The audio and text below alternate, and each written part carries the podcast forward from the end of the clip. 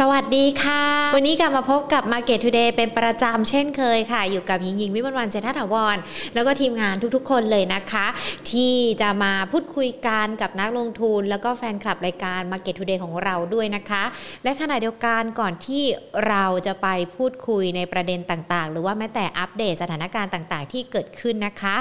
ขอบพระคุณผู้สนับสนุนหลักใจดีของเรากันก่อนเลยดีกว่าค่ะ ผู้สนับสนุนหลักใจดีของเราที่อยู่กันมาตลอดตั้งแต่วันแรกจนถึงวันนี้และวันต่อๆไปด้วยนะคะ ขอบพระคุณทูค่ะ ยุคนี้ต้องทู 5G เครือข่ายอันดับ 1 5 ปีซ้อนจาก n p e r f ค่ะ ขอบพระคุณมาณโอกาสนี้ด้วยนะคะ ที่ทำให้เกิดรายการ Market Today Today ดีๆ แบบนี้ทำให้หญิงแล้วก็ คุยได้มีโอกาสได้พูดคุยกับนักวิเคราะห์นะคะ แล้วก็มีโอกาสได้พูดคุยกับนักลงทุนทุกๆทท่านที่เข้ามาพูดคุยกันนะคะ วันนี้วันศุกร์ที่ 8 ตุลาคม 2564 มาดูสถานการณ์ในเรื่องของการลงทุนตลาดหุ้น แล้วก็สถานการณ์ไวรัสโควิด -19 กันสักนิดหนึ่ง ติดตามกันอย่างต่อเนื่องนะคะสำหรับยอดผู้ติดเชื้อไวรัสโควิด -19 ที่เกิดขึ้น วันนี้ก็อยู่ที่ประมาณสัก 11,000 รายแน่นอนตัวเลข อยู่ในระดับเกาะเกาะกันไปแบบนี้นะคะ หมื่นบ้าง ต่ำหมื่นบ้าง แต่ว่าเราก็ยังคงติดตามสถานการณ์กันนะวันนี้นะคะก็ยอดผู้เสียชีวิต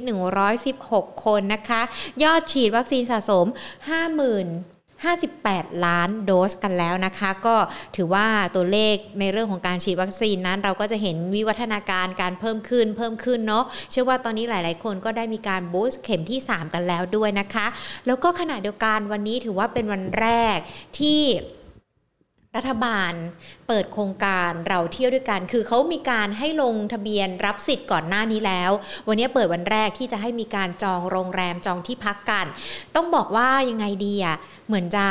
อยากจะไปเที่ยวกันอั้นกันไม่ไหวหรือเปล่าเพราะว่าถ้าเรามาดูการวันนี้หุ้นที่เกี่ยวข้องกับกลุ่มโรงแรมนี่ก็ปรับขึ้นมาหลากหลายตัวเหมือนกันนะคะ แล้วก็ขณะเดียวกันเนี่ยก็เมื่อวานนี้ท่านทางด้านของรัฐมนตรีว่าการกระทรวงการท่องเที่ยวและกีฬาก็ยังคงยืนยันว่า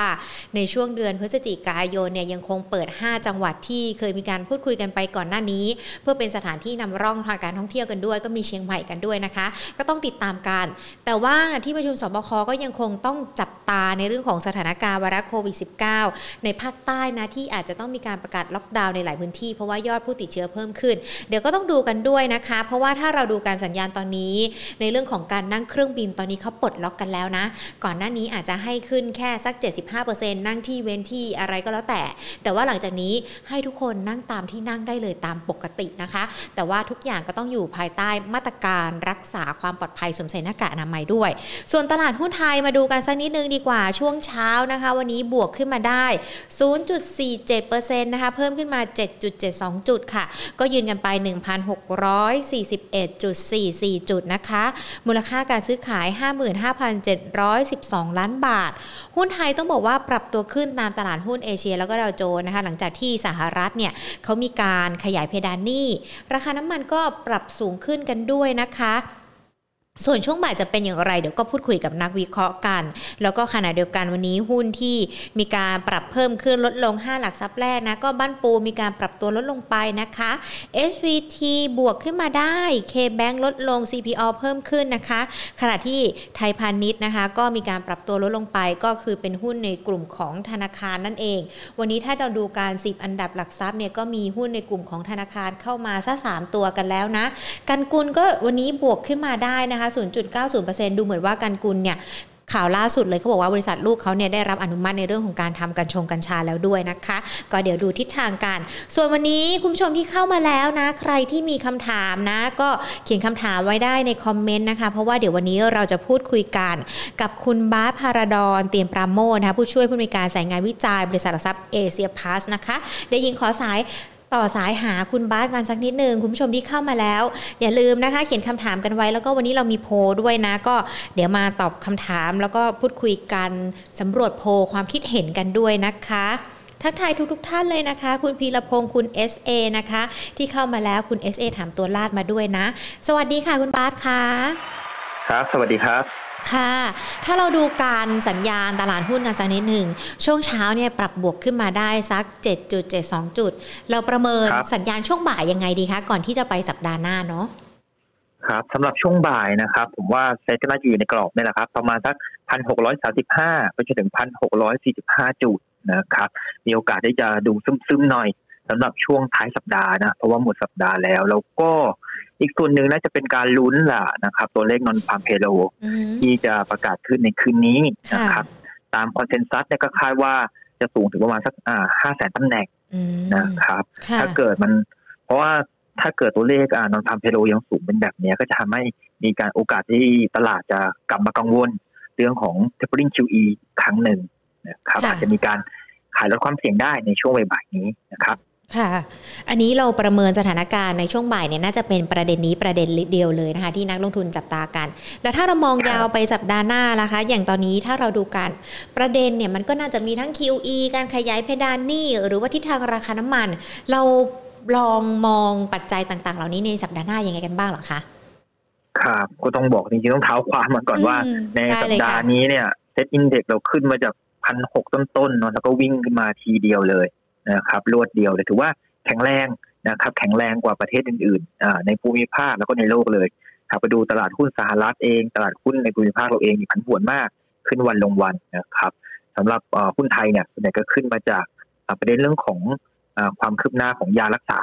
อ่าอืมโควิดค่ะเนาะยาเมิร์กอันนี้ก็ส่งผลต่อตลาดหุ้นไทยโดยตรงเลยนะครับเพราะเราพึ่งพิงต่อภาพของการท่องเที่ยวอันนี้เป็นหลักนะครับต้องบอกก่อนว่าตลาดหุ้นไทยเนี่ยถือว่าขึ้นมาได้ เร็วร้อนแรงมากนะครับค่ะสำหรับสัปดาห์หน้าผมว่ามีโอกาสนะครับ ที่จะเห็นเซ็นดินเด็กเราย่ำฐานได้ค่ะนะครับ ย่ำฐานอยู่ไม่ได้ขยับตัวขึ้นไปมากอะไรนะครับ ให้กรอบแนวต้านข้างบนไว้สักประมาณพันหกร้อยหกสิบ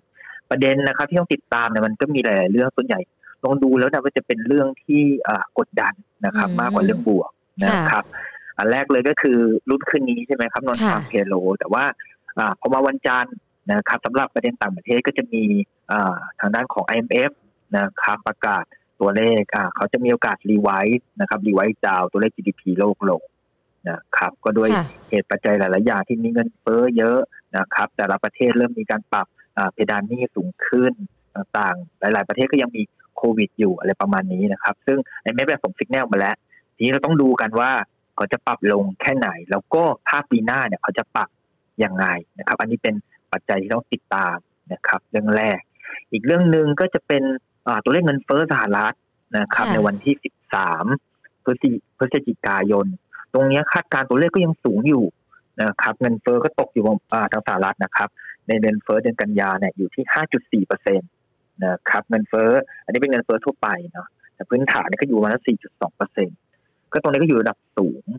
ซึ่งสิ่งที่เรากังวลกันนะเราสังเกตได้ว่า อ่า ที่ความความกังวลที่เป็น QE เนี่ยจะมองอยู่สองมุมนะครับค่ะตัวเลขจ้างงานนอกภาคการเกษตรตัวแรกที่บอกนะครับ แล้วก็ตัวเลขเงินเฟ้อนะครับ ถ้ายืนระดับสูงเนี่ย ตลาดก็มีโอกาสที่จะกลับมากังวลอีกครั้งหนึ่งได้อืมเพราะว่าก็จะใกล้การประชุมเฟดเข้ามาเรื่อยๆ แล้วในค่ะช่วงต้นเดือนพฤศจิกายนนะครับ สัญญาณที่เห็นได้เนี่ยผมก็กลับไปดูนิดนึงเนี่ยตรงอ่าบอลยูสิบปีสหรัฐ เห็นว่าเมื่อเช้าเนี่ยขยับขึ้นไปเกือบแตะ1.6เปอร์เซ็นเลยค่ะนะครับ ก็ถือว่าสูงมากสุดในรอบหลายเดือน สัญญาณของบอลยูระยะยาวสหรัฐเนี่ยก็เป็นตัวหนึ่งที่บ่งบอกได้เหมือนกันว่าเฟดมีโอกาสที่จะใช้นโยบายการเงินแบบตึงตัวเร็วขึ้นไหมในอืมในการคาดการณ์ของตลาดนะครับค่ะ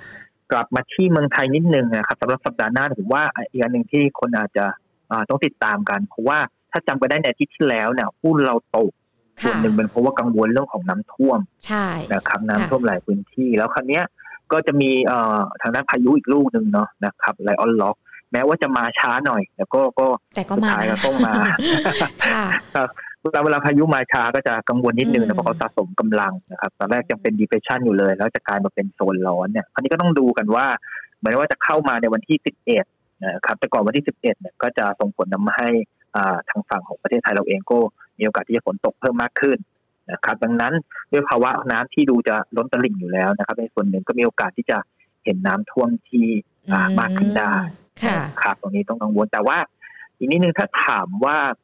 กังวลว่าจะท่วมเหมือนปีห้าสี่เลยไหมเนี่ย ผมว่าจะอาจจะไม่ยังถึงไม่ขนาดนั้นนะครับ เพราะว่าค่ะปีห้าสี่ที่กังวลเพราะว่าปีห้าสี่เนี่ยเพียงแค่สองเดือนเนี่ยทำหุ้นตกไปประมาณสักยี่สิบสี่เปอร์เซ็นเลยอืมนะครับ มันตกหนักนะครับ แต่ปีเนี้ย พื้นที่ที่น้ำท่วมเนี่ยล่าสุดอยู่ประมาณสักอ่าสองจุดห้าล้านไร่ค่ะนะครับแต่ว่าอ่าพื้นที่ปีห้าสี่ประมาณสักยี่สิบห้าล้านไร่เลยต่างกันสิบเท่าอืมนะครับ ก็คงท่วมมากขึ้นหรือว่าอะไรเงี้ยอ่าอาจจะผลกระทบมากขึ้นจากกว่าตอนนี้ แต่ว่าไม่ได้รุนแรงเหมือนกับปีห้าสี่ค่ะครับ ก็จะมีประเด็นประมาณนี้สำหรับสัปดาห์หน้าดูแล้วก็จะเป็นภาพที่จะทำให้ภาพรวมของตลาดหุ้นโลกเนาะก็จะดูพันผวนค่ะมากขึ้นหนึ่งครับ ค่ะ แล้วอย่างประเด็นในเรื่องของเศรษฐกิจกันบ้างล่ะคะดูจากของบ้านเราละกันเนาะเพราะว่าสัปดาห์นี้เราจะเห็นว่ามีทั้งในเรื่องของเราเที่ยวด้วยกันกันด้วย เริ่มปลดล็อกต่างๆ กันแล้วจากสถานการณ์ ความกังวลในเรื่องของไวรัสโควิด -19 ที่เกิดขึ้น มาตรการของภาครัฐที่ออกมาด้วย เราประเมินทิศทางภาวะเศรษฐกิจไทยยังไงกันบ้างเหรอคะ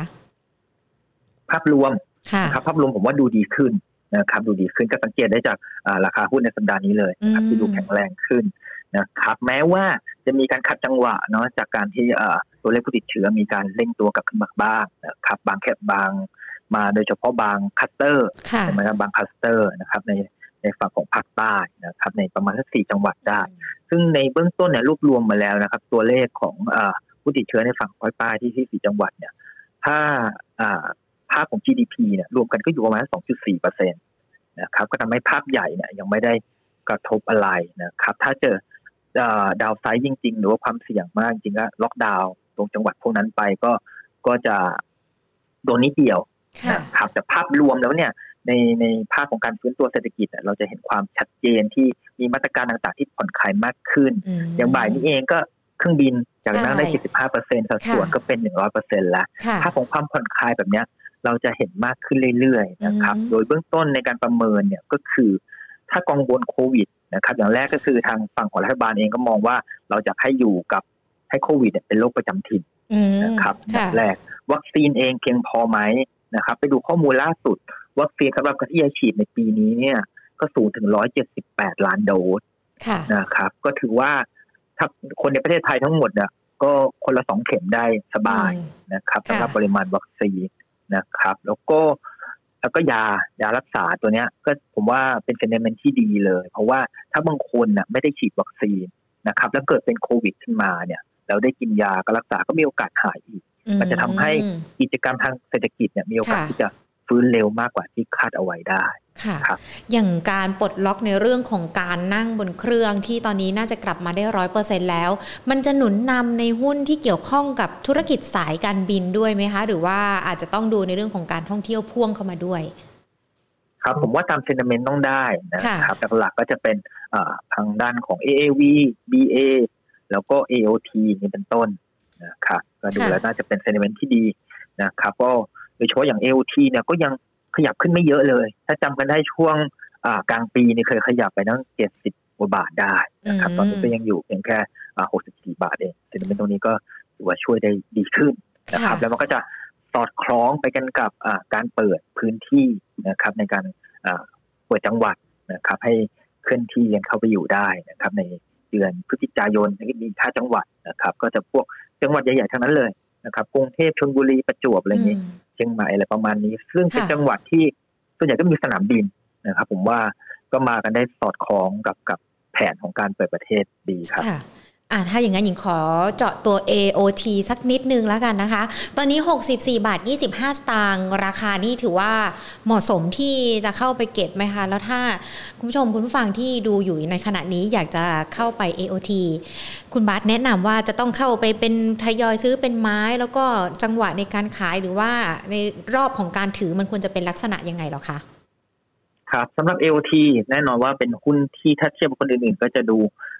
หนักๆหน่อยอืมนะครับขยับขึ้นช้า แต่ว่าก็น่าสนใจนะครับ ผมว่าดาวไซด์เนี่ยค่อนข้างที่จะจำกัดนะครับสำหรับราคาเข้ารับเนี่ย ผมว่าโซนเนี้ยแหละนะครับ 63 ถึง 64 บาทกว่าเนี่ย ผมว่าทยอยสะสมได้ค่ะครับ มองราคาเป้าหมายตัวนี้ไว้ยังไงหรอคะราคาเป้าหมายตัวนี้อยู่ที่ 70.5 บาทนะครับอืมแต่ระยะเวลาในการที่มันจะปรับเพิ่มขึ้นนักลงทุนอาจจะต้องถือยาวกันสักหน่อยไหมคะ AOT นี่อาจครัจะบไม่เหมาะกับการเล่นเป็นรอบหรือว่าเก่งกำไรอันนี้หญิงเข้าใจถูกไหมผมว่าผมอ่าใช่ครับอืมก็จะเก็งกำไรย่านนิดนึงก็ขยับแต่ว่าก็จะดูแน่น เพราะว่าลักษณะภาพของการความผันผวนเนี่ย น่าจะลดน้อยลงกว่าตอนช่วงอ่าต้นปีแล้วมตอนนั้นเราเจอหลายหลายละลอกเลยนะครับค่ะก็เลยทำให้เอโอทีเนี่ยผันผวนมากแต่หลังจากเนี้ยนะภาพของวัคซีนที่มีความเพียงพอภาพของยาที่เข้ามาเนี่ยผมว่าเทรนด์การขึ้นของ AOT หลังจากนี้น่าจะ แข็งแรงขึ้นอืมนะครับค่ะถ้าเรามองภาพไม่ดีเราก็เลยเวลาเล่นรอบ AOT ก็จะเขึ้นมันจะพันผวนหน่อยใช่ไหมครับ แต่หลังจากนี้ผมว่าดูดีขึ้นและเป็นอีกหุ้นหนึ่งที่ที่น่าสนใจในการเข้าสะสมนะครับ เพื่อวางผลในระยะกลางยาวนี่ก็ระยะสั้นผมว่าโอเค ระยะกลางยาวก็ก็เป็นระดับต้นๆกันค่ะ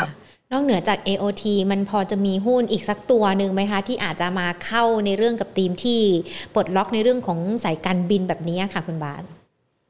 ถ้าสายการบินจริงๆ ก็ต้องให้พวกอ่าพวก AAV กับ BA อย่างนี้นะครับ แต่ว่าราคาเนี่ยก็ถือว่าอ่าสูงเกินกับมูลค่าพื้นฐานที่ที่ในเบื้องต้นที่ฝ่ายวิจัยประเมินมาก่อนหน้านี้นะครับดังนั้นก็ต้องเป็นลักษณะของการ trading นะครับต้องเล่นเล่นอ่าเล่นสั้นมากขึ้นนะครับว่าดูจะมีความผันผวนมากกว่า AOT พอสมควรครับสำหรับ AAV นะผมว่าโซนนะครับถ้า trading นะครับโซนเข้ารับได้ก็จะ อยู่ประมาณสักอ่า2.86ไปจนถึงเนี่ยแหละครับ2.92พวกเนี้ยผมว่าพอที่จะแข็งแรงนะครับ หรือว่าดูจากสปอร์เส้น EMA 10วันนะครับ ถ้าทางเทคนิคเนี่ยเขาจะยืนแข็งแรงอยู่ในช่วงนี้ตลอดนะครับ ก็ถือว่าเป็นแนวรับสำคัญได้ครับราคาที่เรามองกันไว้แล้วคะสำหรับ AAV อ๋อตอนนี้เหมือนอในเบื้องต้นอยู่ในช่วงทบทวนประมาณการนะครับ ถ้าประมาณการเดิมก็อยู่ประมาณสักสองบาทสามสิบได้ครับมัน มันสูงมาเยอะเกิน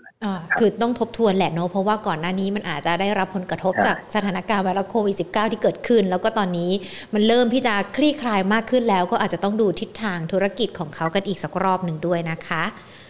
ซึ่งถ้าเรามาดูการคุณบาสขาเนี่ยเราพูดคุยกันก็จะเป็นหุ้นที่เกี่ยวข้องอาจจะปลดล็อกจากในเรื่องของการท่องเที่ยว หรือว่าแม้แต่ในเรื่องของสนามบิน แต่ถ้าเราดูจากสถานการณ์ที่เกิดขึ้นแล้วนะคะ ทั้งปัจจัยภายนอก ปัจจัยภายใน ในเรื่องของธีมการลงทุนของนักลงทุนในช่วงนี้ ควรจะเน้นไปที่ธีมไหนเป็นพิเศษหรือเปล่าคะครับก็จะตั้งชื่อว่า restart economy ก็ได้นะครับ ก็คือเป็นหุ้นที่ฟื้นตัวตามภาพรวมเศรษฐกิจในประเทศ นะครับบางคนอาจจะรู้สึกว่าหุ้นพวกเปิดเมืองเนี่ยขึ้นมาเยอะแล้วหรือเปล่านะครับแต่ฉายภาพให้เห็นนิดนึงประเด็นประเด็นพอดีคือแบบเมื่อกี้ลองมองย้อนกลับไปดูนะครับหุ้นตั้งแต่ช่วงที่เราเจอโควิดเลยนะต้นต้นปีสองพันยี่สิบใช่ไหมครับ มาถึงปัจจุบันเนี่ย ถ้ามาไล่ดูนะครับ SET Index เราขึ้นมาได้แค่สามเปอร์เซ็นต์เองนะครับ Dow Jones ขึ้นไปเกินกว่าช่วงก่อนโควิดเนี่ย สามสิบเปอร์เซ็นต์นะครับเรายัง laggard กว่าเนาะเพราะเราเราฉีดวัคซีนช้านี่เป็นต้น แต่พอมาดูไส้ในนะครับหุ้นที่ outperform เนี่ย มีเยอะมากเลยมีมีกลุ่มหุ้นที่ขึ้นเกินหนึ่งร้อยเปอร์เซ็นเนี่ยหลายกลุ่มเลยนะครับ พวกอิเล็กนะครับพวกเหล็กนะครับบรรจุภัณฑ์นะครับ สินค้าทางการเกษตร ส่วนใหญ่แล้วสังเกตได้ว่าหุ้นที่ขึ้นมาแรงๆในช่วงก่อนหน้าเนี่ย ขึ้นได้ร้อนแรงมากจะเป็นหุ้นที่อิงกับการฟื้นตัวของเศรษฐกิจโลกนะครับ อีกมุมหนึ่งผมก็มองมุมกลับนะครับเพราะเราเห็นแล้วว่าในประเทศเราเริ่มที่จะแข็งแรงขึ้นนะครับ ก็อย่างเช่นหุ้นกลุ่มพวก commerce นะครับแบงค์นะครับพวก property ต่างๆนะครับ แล้วก็ขนส่งด้วยเมื่อกี้เนี่ย ยังติดลบอยู่เลยนะครับ ก็พูดง่ายคือแพ้แพ้แพ้ภาพตลาดตั้งแต่เจอโควิดมานะครับ มันก็เลยเชื่อว่าภาพของการฟื้นหลังจากนั้นมันจะเป็นทางกลับกันนะครับ ภาพของหุ้นที่ฟื้นตัวตามเศรษฐกิจโลกมีโอกาสที่จะชะลอการขึ้น แต่ว่าการฟื้นตัวตามเศรษฐกิจในประเทศมีโอกาสที่จะขึ้นได้แข็งแรงมากขึ้นครับในเบื้องต้นเนี่ยที่พอที่จะขยับขึ้นมาแล้วเนี่ย ก็ยังถือว่าแลกกาดกว่ากลุ่มพวกที่ฟื้นตัวตามเศรษฐกิจโลกอยู่พอสมควรค่ะครับถ้าเราจะมองหาหุ้นที่อยู่ในกลุ่ม Restart Economy ถ้าเจาะไปเป็นตัวเลยล่ะคะ เราแนะนำตัวไหนบ้างหรอคะ ถ้าเจาะไปเป็นตัวนะครับใน อ่า เราก็คัดมาให้สักสักเอาสักสามตัวแล้วกันได้เลยค่ะครับ เพราะว่าจริง ๆ อยากให้สัญญาณอีกนิดนึงแล้วกันนะครับเซ็นเด็ดเนี่ย อยากอยากฝากฝากไว้นิดนึงฝากทริคไว้การดูนะครับ ก็คือเราเห็นแล้วว่าหุ้นเปิดเมืองหรืออะไรเงี้ยขึ้นมาเยอะใช่ไหมครับในสัปดาห์นี้นะครับ แล้วก็เซ็นอินเดียก็เริ่มติดแนวต้านสาคัญแล้วพันหกร้อยหกสิบถ้าถามว่าโอกาสที่จะทะลุจากนี้ไปเนี่ยมันมีวิธีดูว่าหุ้นเปิดเมืองจะวิ่งไปเนี่ยต้องดูจากอะไรนะครับ อย่างแรกเนี่ยมันมีสัญญาณที่ดูเนี่ย ตอนนั้นไปดูหุ้นตลาดหุ้นอินเดียนะครับตอนนั้นไปจับแพทเทิร์นตลาดหุ้นอินเดียได้อย่างแรกก็คือ ตอนที่ตัวเลขผู้ติดเชื้อเขาเนี่ยลดน้อยลงลดต่ำกว่าตัวเลขผู้รักษาหาย หลังจากนั้นตลาดหุ้นอินเดียเริ่มขึ้นได้เร็วเลยนะครับตลาดหุ้นไทยเราก็เป็นอย่างนั้นเหมือนกันเลยนะครับในช่วงท้ายๆเดือนสิงหาคม ตัวเลขผู้ติดเชื้อต่ำกว่าผู้รักษาหายปุ๊บตลาดหุ้นก็เริ่มฟื้นขึ้นมาเร็ว ทีนี้ตลาดหุ้นอินเดียก็จะแฟลตอยู่ข้างบนนะครับ ตลาดหุ้นไทยเราเองตอนนี้ก็ย่ำฐานแฝงอยู่ข้างบนค่ะนะครับก็เลยกลับไปดูอีกครั้งหนึ่งว่า ตลาดหุ้นอินเดียตอนที่เขาเบรกนะครับตรงประมาณสักห้าหมื่นจุด ตอนนี้ขยับขึ้นมาเป็นหกหมื่นจุดแล้วนะครับ ตรงนั้นเกิดอะไรขึ้นนะครับ ก็พบได้ว่าอ่าไปดูเทียบกับอ่า Google Mobility Trend นะครับ Google Mobility Trend ตัวนี้ก็จะบ่งบอกว่าการขยับคนเราเนี่ยอ่ามีกิจกรรมไปทางทาง มีกิจกรรมที่ออกจากบ้านเนี่ย เยอะน้อยแค่ไหนนะครับ ก็คือว่าของอินเดียเนี่ยเขาสูงกว่าตอนช่วงก่อนเจออ่าไวรัสอ่าโควิดอ่าค่ะเดลต้าเนี่ยนะครับค่ะอ่าแต่ของไทยเราเองเนี่ย ยังห่างกันอยู่ประมาณสักยี่สิบเปอร์เซ็นยังไม่กิจกรรมทางเศรษฐกิจยังไม่กลับไปถึงขนาดนั้นนะครับ เพราะว่าเรายังมีเคอร์ฟิวมีอะไรอย่างนี้อยู่นะครับ แล้วก็มีน้ำท่วมนี้อยู่ด้วย ซึ่งถ้าเกิดเรามาเปิดดู indicator เนี้ยอ่า Google Mobility Trend เนี่ย ถ้าพลิกกลับมาสูงกว่าตอนก่อนโควิด ผมว่า SET Index เราก็มีโอกาสที่จะพุ่งขึ้นไปเบรกแนวต้านสำคัญตามอินเดียได้เหมือนกันอืมนะครับก็เป็น indicator หนึ่งที่ค่ะที่อาจจะนักลงทุนอาจจะคอยดูอย่างสม่ำเสมอ เพราะถ้าเพิ่มมากขึ้นก็แปลว่าคนก็ออกไปจับจ่ายใช้สอยเยอะขึ้น บริษัทจดทะเบียนก็จะมีโอกาสได้กำไรมากขึ้นด้วยนะครับ อันนี้เป็นสัญญาณที่ถึงเอาไว้ให้นะครับค่ะ ดีเลยค่ะ อันนี้เดี๋ยวรอบหน้าเราก็จะได้ดูสัญญาณได้ด้วยเนอะว่าตัวไหนมันจะมาหรือว่าตัวไหนมันแพงไปหรืออย่างด้วยนะคะ ถ้ามีในเรื่องของการพิจารณาแบบนี้เข้ามาดูด้วยอะถ้าอย่างนั้นครับเองผมที่เราเตรียมกันไว้ราคาสามตัวนำมาฝากคุณผู้ชมที่ดูเราอยู่สองคน ครับสามตัวแล้วก็ค่ะเป็นหุ้นในธีมอ่าเปิดเมืองเลยเหมือนกันนะครับแล้วก็เป็นหุ้นที่พอที่จะเอ่อเอ่อยังมีโอกาสที่จะขยับขึ้นได้เยอะอืมกันนะครับ ก็ในส่วนตัวแรกก็จะเป็นแนะนำเป็นหุ้นอ่ามิ้นค่ะ นะครับ MINT MINT เนี่ยแนวโน้มการฟื้นตัวเนี่ย ผมว่าดูที่จะชัดเจนนะครับกว่าคนอื่นๆเพราะว่าอ่ายาของเมิร์กเนี่ยถ้าจะใช้ได้เร็วอะก็คงต้องใช้ในฝั่งของประเทศพัฒนาแล้วนะครับในฝั่งของยุโรปอะไรแบบนี้นะครับ ซึ่งมิ้นท์เองก็มีธุรกิจอยู่ในยุโรปเป็นส่วนใหญ่นะครับในเรื่องของโรงแรม NH Hotel ลองไปดูได้เลยพอมีข่าวเรื่องเมิร์กเข้ามาเนี่ยหุ้นโรงแรมทั่วโลกขึ้นกันแรงมากค่ะนะครับซึ่งมินเองก็ควรจะได้ประโยชน์จากส่วนนี้เข้ามาด้วย นะครับผมแล้วก็ภาพรวมของกำไรเนี่ยถ้าดูเทียบกันทั้งหมดนะครับในหุ้นโรงแรมเนี่ยมินมีโอกาสฟื้นพลิกกลับมาเป็นกำไรได้เร็วสุดนะครับใน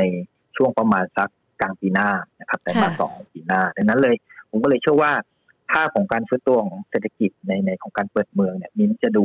ฟื้นได้เร็วกว่าคนอื่นนะครับ ก็เลยเลือกอ่ามินมาเป็นตัวแรกครัค่ะบ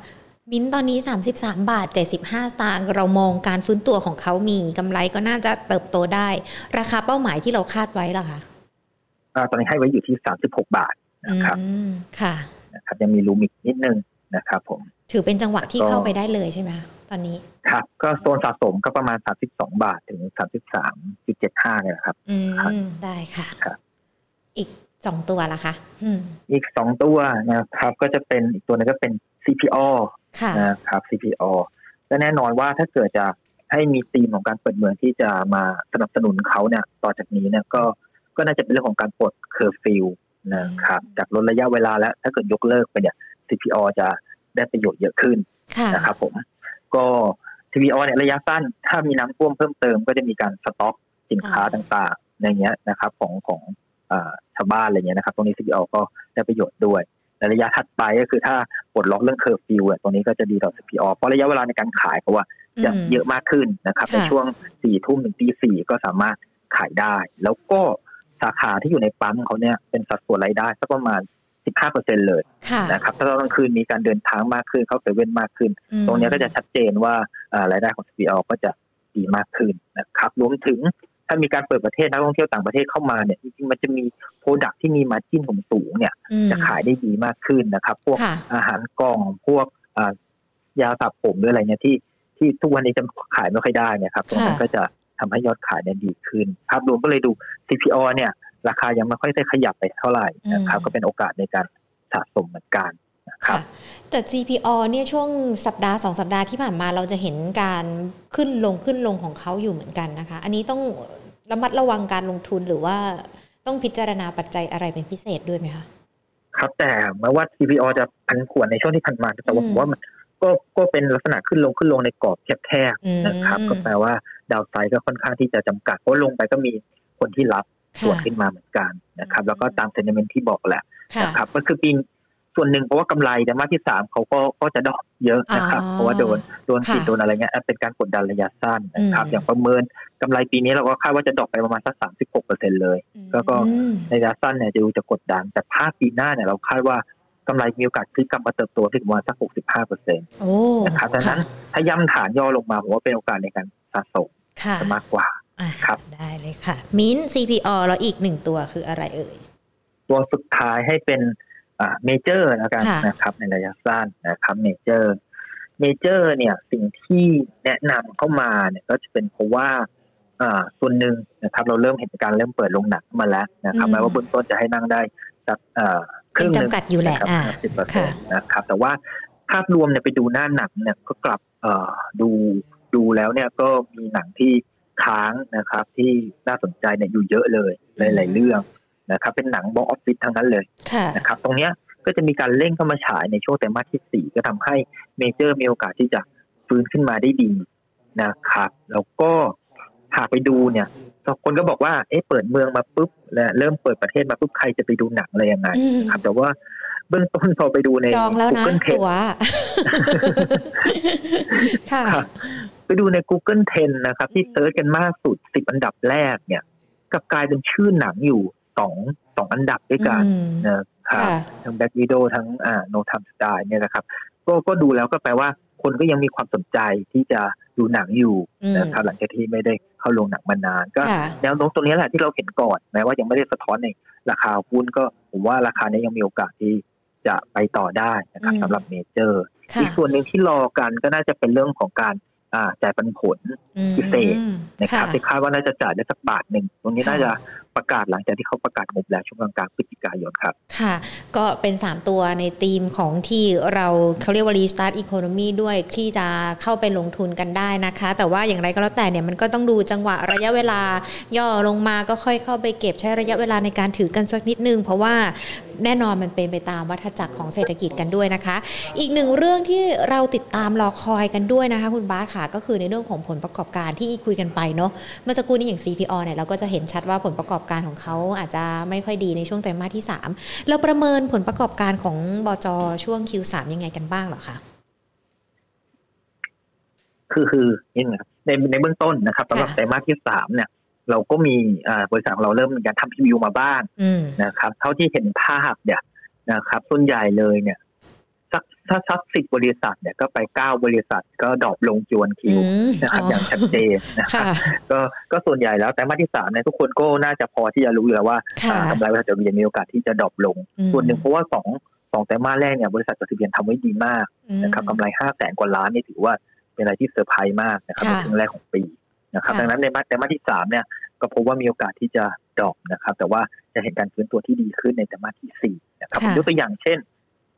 ครับ เวลากำไร drop เนี่ย ก่อนที่จะประกาศงบกำไรเนี่ยหุ้นก็มักจะถูกกดดันแล้วก็ย่อตัวลงมาบ้างค่ะนะครับ แต่ถ้าว่าเชื่อว่าไตรมาสที่สี่ฟื้นเนี่ยก็จะดีกลับได้เร็วนะครับ อย่างเช่นมีหลาย ๆ ตัวอย่างอีออนเองประกาศงบมาก็ต่ำกว่าที่คาดเยอะนะครับอืมแต่ว่าหลังจากนี้จะฟื้นตัวที่ดีราคาหุ้นก็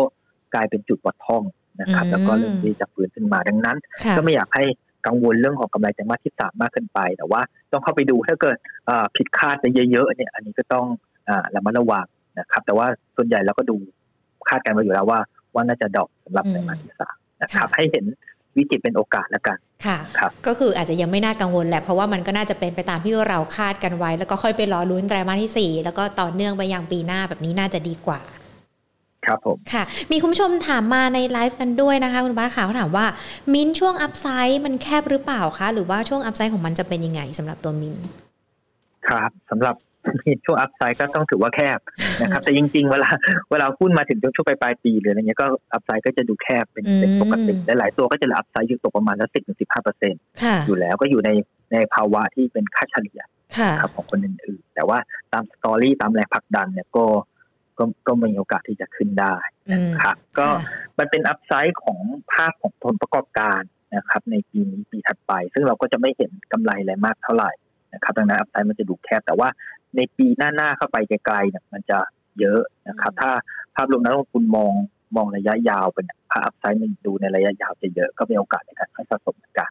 นะครับค่ะแต่เบื้องต้นต้องยอมรับว่า มันก็แคบช่วงกันครับ ค่ะ แต่ก็ยังเป็นหุ้นแนะนำของเราอยู่มองการเติบโตในอนาคตได้ คุณบาสขาหญิงขออนุญาตหยิบยกคำถามที่คุณผู้ชมถามมาในไลฟ์นะคะ มาสอบถามคุณบาสกันด้วยนะคะ คุณ SA บอกว่าอยากจะให้คุณบาสช่วยดูตัวลาดสักนิดนึงค่ะ แนวต้านเท่าไหร่คะตัวนี้ ครับสำหรับล่าดีนะครับโอ้กราฟเริ่มดูดีขึ้นมานะครับ ตอนนี้อ่าลาดนะครับภาพรวมนะครับของหุ้นลาดในดูทางเริ่มที่จะ ฟื้นกลับฟื้นกลับขึ้นมาบ้างนะครับสำหรับแนวต้านในเบื้องต้นนะครับ ให้ไว้ที่อ่าที่สิบเจ็ดจุดห้านะครับ ถ้าผ่านไปได้ตรงนี้ก็จะไปเจออีกทีหนึ่งนะครับสักราวๆประมาณสี่สิบเก้าบาทครับค่ะ คุณเพชรถามว่าการเพิ่มทุนของแมคโครมันจะมีผลต่อราคาหุ้นไหมคะสำหรับตัว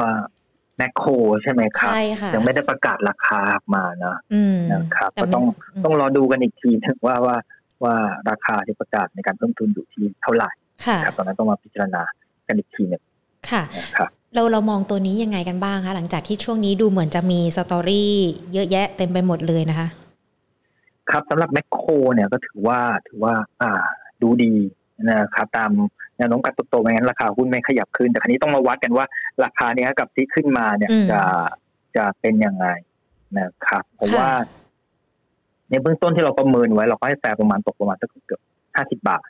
นะครับ ตรงนี้ก็ขึ้นมาเกินกว่า valuation ที่ให้ไว้แล้วพอสมควรนะครับแนวโน้มการเติบโตก็ก็ดูชัดเจน เพราะว่ามีโลตัสมีอะไรเข้ามานะครับภาพรวมของกำลังแมคโครก็ดูที่จะแข็งแรง แล้วก็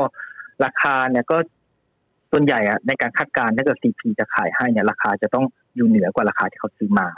นะครับแต่ตรงนี้ก็อยู่เหนือกว่ามาพอสมควรแล้วเหมือนกันนะครับดังนั้นก็ต้อง สำหรับหุ้นแมคโครนะครับต้องเทรดราคาตรงนี้ผมว่าต้องเทรดดิ้งแล้วนะครับเพราะว่าเกินกว่ามูลค่าพื้นฐานแล้วอืมอาจจะต้องเข้าเร็วออกให้ไวนะสำหรับใครที่จะเข้าแมคโครนะคะ บ้านปูราคาทำไมวันนี้ลงมาค่อนข้างที่จะเยอะเลยนะคะ หลังจากที่เมื่อวานนี้ก็ขึ้นมาได้อยู่เหมือนกัน บ้านปูนะครับก็ขึ้นตามราคาทันหินเลยนะครับเพราะทันหินเนี่ยในสองวันลงมาแรงหน่อยนะครับก่อนหน้านี้ก็ขึ้นมาแรงมากนะครับภาพรวม ราคาทันหินที่ย่อตัวแรงในช่วงสองวันก็เลยกดดันราคาบ้านปูนะครับตรงนี้ต้องเอผมว่าต้องติดตามนะครับ ราคาทันหินดีๆนะครับเพราะว่า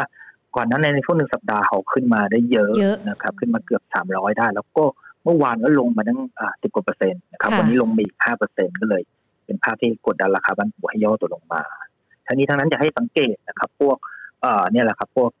เอ่อคอมมดิตี้ต่าง ๆ พวกนี้นะครับ ไม่ว่าจะเป็นค่าระว่างเรือผมเห็นก็เริ่ม ย่อลงมานะครับในช่วงสองสัปดาห์มาที่ผ่านมาเหมือนกันครับค่าเฟดต่างๆ ที่เคยขึ้นมาร้อนแรงพวกนี้อาจจะจะต้อง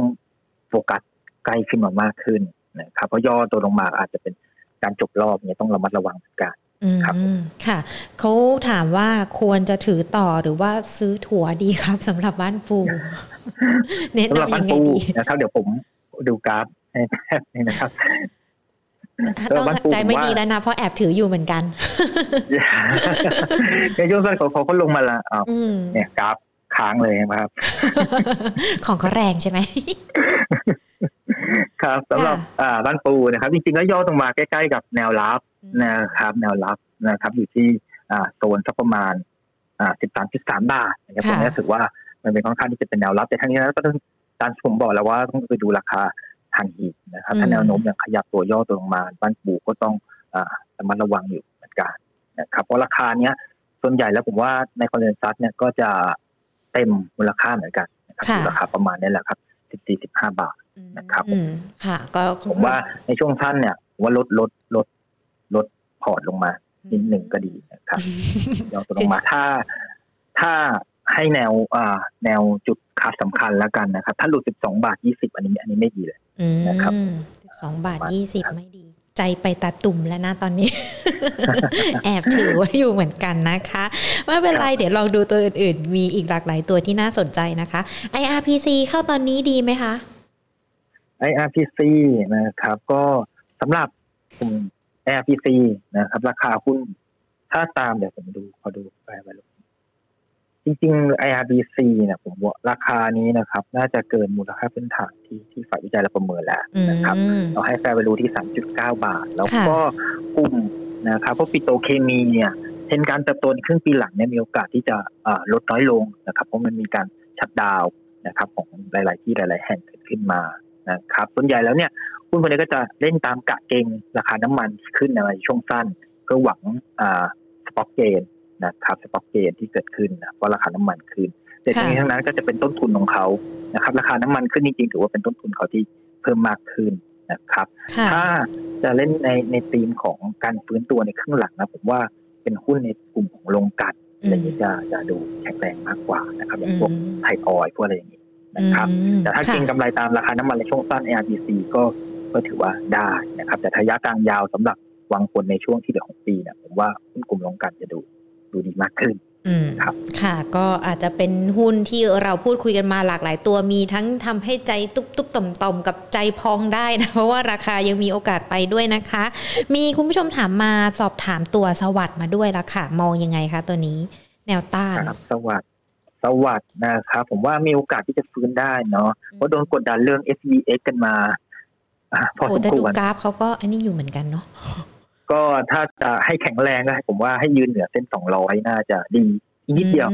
อีกนิดเดียวนะครับ รออีกนิดนึงถ้าถ้าเบรกนะครับอยู่ยืนเหนือสักหกสิบหกจุดห้าเนี่ยผมว่า follow ได้นะครับตามขึ้นมาได้ เพราะว่าพวกเอ่อกลุ่มไฟแนนซ์เองเนี่ยก็เป็นหุ้นที่ได้รับติงเปิดมือเหมือนกันนะครับภาพรวมเศรษฐกิจที่ทยอยฟื้นขึ้นเนี่ยกลุ่มพวกไฟแนนซ์ก็มีโอกาสฟื้น แต่ว่าความกังวลของเรื่อง SCBX เนี่ยผมว่า ถ้าจะส่งผลเนี่ยก็น่าจะเป็นระยะยาวหน่อยอีกนานกว่าเขาที่จะมีการปรับแล้วก็เข้าตลาดอะไรนี้มานะครับ ในขณะที่ราคาหุ้นกับดิสเขาลงมาให้เนี่ยผมว่าเริ่มที่จะน่าสนใจนะครับสำหรับสวัสด์ก็แนวซื้อก็ให้เหนือเส้น 200จอนั้นนะครับ ประมาณสัก 66.5 บาทสำหรับแฟร์แวลูนะครับ ที่เราประเมินเอาไว้นะครับ อยู่ที่ 80 บาทนะครับ ยังมีอัพไซด์อยู่พอสมควรครับ ค่ะ ตัว Asia Precision นะคะ APCS มองยังไงคะ เพราะว่าวันนี้ก็ดูเหมือนว่าจะมีbig lot กันด้วยสำหรับตัวนี้ APCS นะครับตัวนี้เราไม่ได้ทำการศึกษาอ๋อไม่มี big lot วันนี้นะครับ ค่ะ ขอแอบแอบดู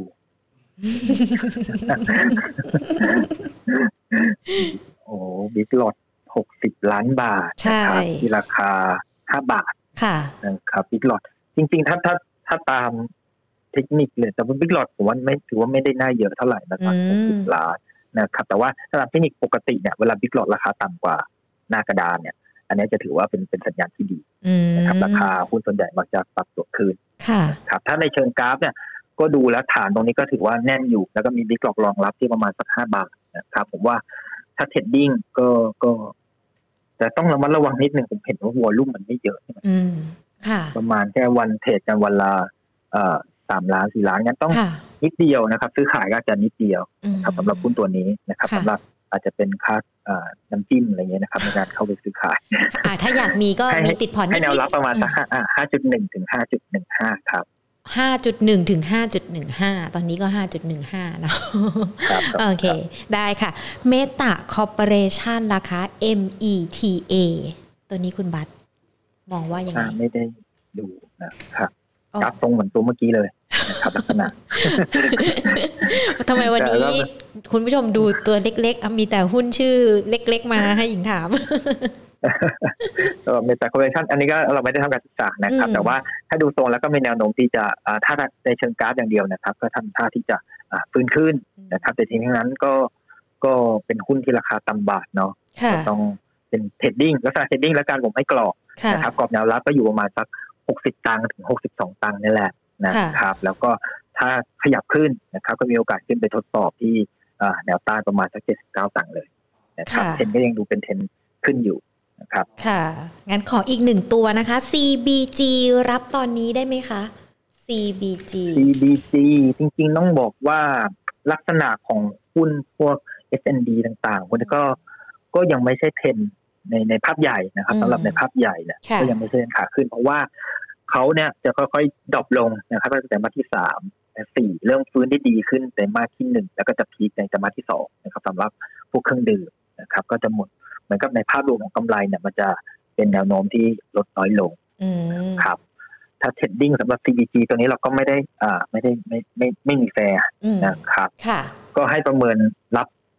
ลึกๆหน่อยอืมนะครับลึกๆหน่อยสักโซนอ่าร้อยสิบเก้าบาทอย่างเงี้ยผมว่าน่าจะพอที่จะ เข้ารับได้ เพราะคราวที่แล้วเนี่ยก็มี volume เข้ามารับนะครับค่ะน่าจะพอยืนอยู่ได้นะครับค่ะ คุณบาสค่ะพอเราดูแล้วเนี่ยจากคำถามที่นักลงทุนถามกันมานะ มีทั้งหุ้นตัวเล็กตัวน้อยหุ้น trading หุ้นถือยาวที่เราอาจจะพูดคุยกันด้วย มีคำแนะนำสำหรับนักลงทุนกันสักหน่อยไหมคะว่าในช่วงนี้เนี่ย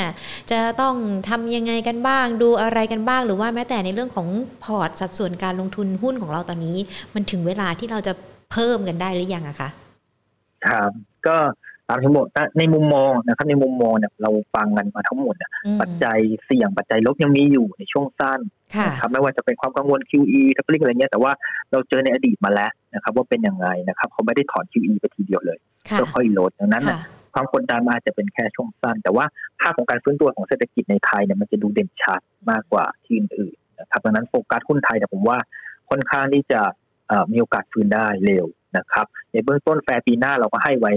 พันแปดร้อยสิบหกจุดอืมนะครับ แล้วก็เห็นด้วยว่าหุ้นที่ฟื้นตัวตามเศรษฐกิจในประเทศเนี่ยที่ที่ค่ะฉายภาพให้เห็นเนี่ยก็ยังขึ้นมาไม่เยอะดังนั้นแหละหุ้นกลุ่มพวกเนี้ยผมว่าน่าเข้าสะสมนะครับค่ะมีโอกาสที่จะฟื้นขึ้นได้เยอะ ก็ไม่อยากให้กังวลอะไรเพราะว่าโฟกัสเข้ามาแล้วจริงๆเนี่ยเอ่อหุ้นที่ฟื้นตัวตามเศรษฐกิจในประเทศเนี่ยกำไรน่าจะผ่านจุดต่ำสุดดังนั้นเวลากำไรผ่านจุดต่ำสุดก็ค่อยฟื้นขึ้นมาราคาหุ้นก็มีโอกาสที่จะ ฟื้นขึ้นมาตามด้วยอืมครับค่ะภาพรวมอะอาจจะดูเซ็ตไม่ได้ขยับขึ้นเยอะเท่าไหร่แต่ว่าไส้ในยังมีหุ้นที่มีโอกาสขยับขึ้นเยอะตามกำไรที่เติบโตตามค่ะเศรษฐกิจอยู่นะครับ อันนี้จะให้เป็นกำลังใจแล้วกันนะครับพันแปดร้อยสิบหกจุด พรุ่งนี้เป็นปีหน้าเลยได้ไหม อยากจะให้ไปแบบนั้นแล้วนะคะ ได้เลยค่ะ คุณบาสขาเดี๋ยวโอกาสหน้าพูดคุยกับ Market Today ใหม่นะคะ วันนี้เชื่อว่านักลงทุนหลาย ๆ คนเนี่ยได้รับความรู้แล้วก็คำแนะนำแล้วก็เทคนิคดี ๆ นะคะ กลับไปปรับพอร์ตของตัวเองด้วยนะคะ วันนี้ขอบพระคุณมาก ๆ เลยนะคะ ครับครับสวัสดีค่ะครับสวัสดีค่ะ โอ้โหวันนี้ปรบมือเสียงดัง ๆ แล้วก็ปรบมือกับความหวังหุ้นไทยของเราในปีหน้าด้วยนะคะ 1,816 จุด เดี๋ยวต้องมาลุ้นกันดังนั้นต้องติดตาม Market Today ทุก ๆ วันเลยนะ ลุ้นกันทุกวันเลยว่าตลาดจะเป็นอย่างไรกันบ้างนะคะ แล้วก็ขณะเดียวกันวันนี้นอกจากที่เราจะได้หุ้นที่น่าจะเข้าไปลงทุนได้ในช่วงนี้แล้วนะคะเรายังได้เทคนิคหรือว่าวิธีการดูด้วยนะว่าในหุ้นของทีม reopening ที่หลาย ๆ คนมองว่าช่วงนี้มันอาจจะกลับมาราคามันแพงไปหรือยังต้องดูยังไงกันบ้างเมื่อสักครู่นี้คุณบาสก็มีการให้คำแนะนำมาด้วยนะคะ แล้วก็ที่สำคัญให้เกี่ยวกับในเรื่องของกำลังใจสำหรับทุกๆ คนที่จะลงทุนในช่วงนี้กันด้วยนะคะ ว่าต้องดูอะไรกันบ้างเพราะว่าปัจจัยเสี่ยงปัจจัยกดดันยังมีอยู่ แต่ ในเรื่องของราคาหรือว่ากำไรเนี่ยมันผ่านพ้นจุดต่ำสุดไปแล้วนะ ดังนั้นทิศทางหลังจากนี้น่าจะปรับตัวดีขึ้นนะคะ ทักทายทุกๆ คนเลยนะคะ แล้วก็ขณะเดียวกัน วันนี้เรามีการถามโพลด้วยเป็นโพลที่ค่อนข้างจะเจ็บปวดเหมือนกันนะเนี่ยเดี๋ยวเรามาดูผลโพลกันดีกว่าคุณเคยซื้อหุ้นในราคาถูกเพื่อขายในราคาที่ถูกกว่าหรือไม่ เคยแต่ไม่บ่อย 50%เคยบ่อย 33%ไม่เคย 15%ค่ะ ก็เป็นผลสำรวจที่ถามกันนะ เดี๋ยวพรุ่งเดี๋ยวสัปดาห์หน้าลองถามดีกว่า คุณเคยซื้อหุ้นแพงเพื่อขายตอนถูกหรือเปล่า อันนี้เชื่อว่าก็ต้องมีหลายๆคนที่เป็นแบบนี้เหมือนกันนะคะ ไม่เป็นไรค่ะในโลกของการลงทุนยังมีอะไรให้เราเรียนรู้กันอีกเยอะนะคะ ดังนั้นเองติดตามข่าวสารจาก Market Today นะคะ เพื่อที่เราจะได้แนะนำแล้วก็เอาไปปรับใช้ปรับพอร์ตของเราได้นะคะ ทักทายคุณผู้ชมที่ดูทั้ง Facebook แล้วก็ YouTube กันด้วยนะคะอะมาที่ YouTube กันก่อนดีกว่าค่ะ คุณปอมคุณพีรพงศ์สวัสดีนะคะ คุณ SA ถามตัวลาดมาคุณพีธนาทิพย์สวัสดีครับ บอกว่าวันนี้รวยกันครับ อยากรวยทุกวันเลยไม่ได้อยากรวยแค่วันนี้นะ คุณเชานะคะ คุณฮาชอบขายค่ะ คุณสตาร์168นะคะ คุณโมมูนะคะ คุณทำรงนะคะ สวัสดีทุกทท่านเลย คุณนาลินนะคะ ก็บอกคุณชาวบอกว่าโดนบ้านปูอีกแล้วครับอะไม่เป็นไรเมื่อกี้เราฟังคำแนะนำกันไปแล้วเนาะคุณชูลาลานะครับ คุณทิติกร คุณมิ้งคุณสุรศักดิ์นะคะ สวัสดีทุกๆ คนเลยที่ติดตามการผ่านทาง YouTube นะคะ ส่วนทาง Facebook นี่ก็มีหลากหลายคนที่หลั่งไหลเข้ามาอย่างต่อเนื่องเลยนะคะ คุณยำยำคุณนวรัตคุณขุนทรัพย์มั่งมี คุณเพชรนะคะ แล้วก็อีกหลาย ๆ ท่านเลย คุณเมย์คุณวารุณีนะคะ คุณปีชาสวัสดีทุกๆคนเลย คุณเกียงไกรคุณบอยสมิธคุณสมรัก คุณพิสิทธิ์คุณนรงคุณขนุนนะคะ ก็สอบถามกันเข้ามาด้วย คุณมนัสพร คุณวรรณรัตน์คุณวรรณพรนะคะ แล้วก็อีกหลาย ๆ ท่านที่เข้ามากันอย่างต่อเนื่องเลยนะคะ ขอบพระคุณทุกท่านสำหรับการติดตามทุกช่องทางของเราเลยนะคะ Facebook YouTube แล้วก็พอดแคสต์นะคะ คุณผู้ชมที่ชื่นชอบรายการของเราอย่าลืมกดไลค์นะคะ ที่เพจ Facebook กด Subscribe ที่ YouTube นะ Money and Banking Channel หรือว่าชอบเนื้อหาสาระดีๆ แบบนี้กดดาวให้กำลังใจกันได้นะคะ ขอบพระคุณมาณโอกาสนี้เลยค่ะ ส่วนในวันพรุ่งนี้ Market Today จะเป็นเรื่องอะไรแล้วที่สำคัญจะเป็นในเรื่องของคำแนะนำเกี่ยวกับการลงทุนในตลาดหุ้นต้องไม่พลาดกันนะคะ Market Today ของเรามาพบกันเป็นประจำทุกๆวันจันทร์ถึงศุกร์บ่าย2เป็นต้นไปค่ะ วันนี้หมดเวลาแล้วลากันไปก่อนนะคะ สวัสดีค่ะ